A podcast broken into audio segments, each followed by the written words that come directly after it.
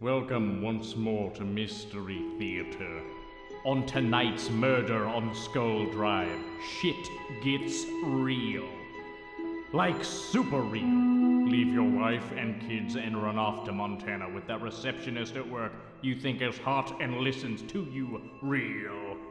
Okay, maybe it's not that real. I'm just channeling some problems from home. But I wouldn't have to if someone would show up to couples counseling just once. Do you hear me, Janet? You goddamn bitch! Anyway, here's this thing. Dear Lord, he's got a gun! No, he shot Nigel. It's his picture. On the wall, his picture. Shot it right through the face. You're fine though, right, Nigel? Not a scratch, but that photo of me has seen better days. I got another bullet here if you wants to match it. That bullet can fix the photo with a hole through it so it looks like me again? That seems unlikely. Nigel, and, and correct me if I'm wrong here, but I believe he's saying that the bullet can put a hole through your face as well, so that you and the photo both have holes through the faces. Am I right, Mystery Gangster? Hey, this broad ain't half bad.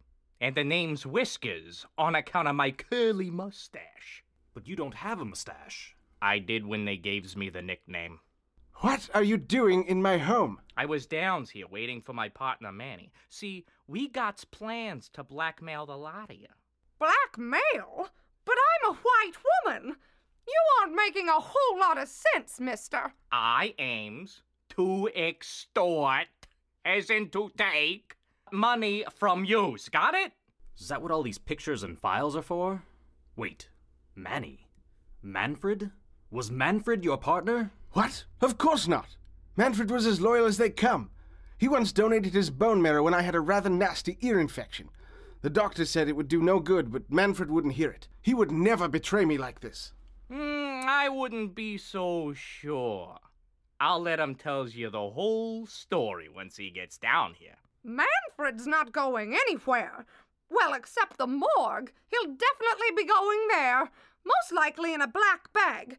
Yes, that is generally what they do with dead bodies. Dead? What? My beautiful Manny. No, my heart will sing no more. What are you going on about? You mean you didn't kill him? How could I kill? An angel straight from heavens, huh? Hold the phone. When you say Manfred was your partner, you mean you were. Gay lovers? Oh, yeah. Yeah. But he was 80 years old and had that weird lip thing. Love knows no age, you mook. Where others saw a weird lip thing, I saw a shelf for kisses. Sorry. I'm no prude, but that mental image made my stomach strangle itself. Nigel has money, him I get. But why Nancy and I? We're just ordinary people. We don't have much to give you, and what we do have is tied up in the market. The deli market over on Ninth. If you tried their pastrami sandwich, you'd understand. Manny put the plan together.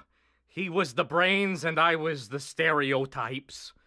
All I knows is that he had something very specific in mind for yous twos. Oh my! This mystery just keeps getting deeper and more shrouded in secrets.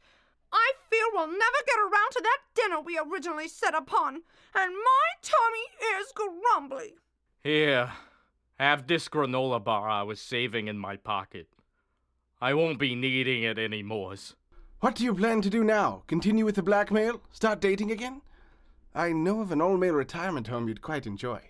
I don't want to live in the world without loves. You can keep your money and your whatnots. I'm through. You hears that? I'm coming, Manny, baby.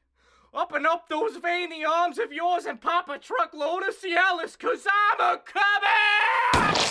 Fucking shit! Oh, got some of his brains in my mouth. It's all salty, like a bad oyster. I can't believe he did it. I've never seen a man kill himself before.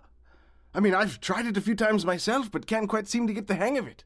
He may be dead, but at least I have this granola bar. No! He got blood on this granola bar. And it was oatmeal raisin. No! N- Nancy, calm down. Let's just get out of here. Anyway, this room has a real dead gangster funk to it. We need to get back upstairs, but we can't climb up the way we came down. The slide's been greased by my back sweat. There must be another hidden passageway somewhere. M- Maybe a bookcase or a loose stone. Look around you. All there is is an empty chamber and a man who resembles that photo of me with the hole through it. Do you see any bookcases or stones? Over here, there's a loose stone on this bookcase. Oh, Well, quick, jostle it. This Whiskers gentleman is leaking all over the floor. That blood sure is curdling. Must be all the granola. That did it. There's a staircase leading up. We must go back to the main floor. Let's go, gang! just a moment. I'm going to take this binder with me. You never know when it might come in handy. Okay, let's punch it. Why, it led us right into a laboratory. Look at all that glass tubing. It reminds me of my gynecologist's office, right down to the dungeon like atmosphere. All these chemicals are making me dizzy. I'm gonna I'm gonna sit down. Roderick, that chair you sat in triggered the door. It, it won't budge. We're trapped. Those bottles of chemicals just ignited. Fire flames! Hot fire flames! Uh-oh. Fire? That doesn't sound good. But you know what does sound good, audience? A grilled cheese pizza. Someone should invent that. Like the sandwich just laid on top of the crust. It'd be fantastic. Come back next time to see if anyone survives the blaze. But who are we fooling? They'll all be fine. You know how hard it is to introduce new lead characters? No. No, you wouldn't, would you, you bitch? Because you don't have a show. So you can eat it. Janet! Janet, you're a bitch. Good night.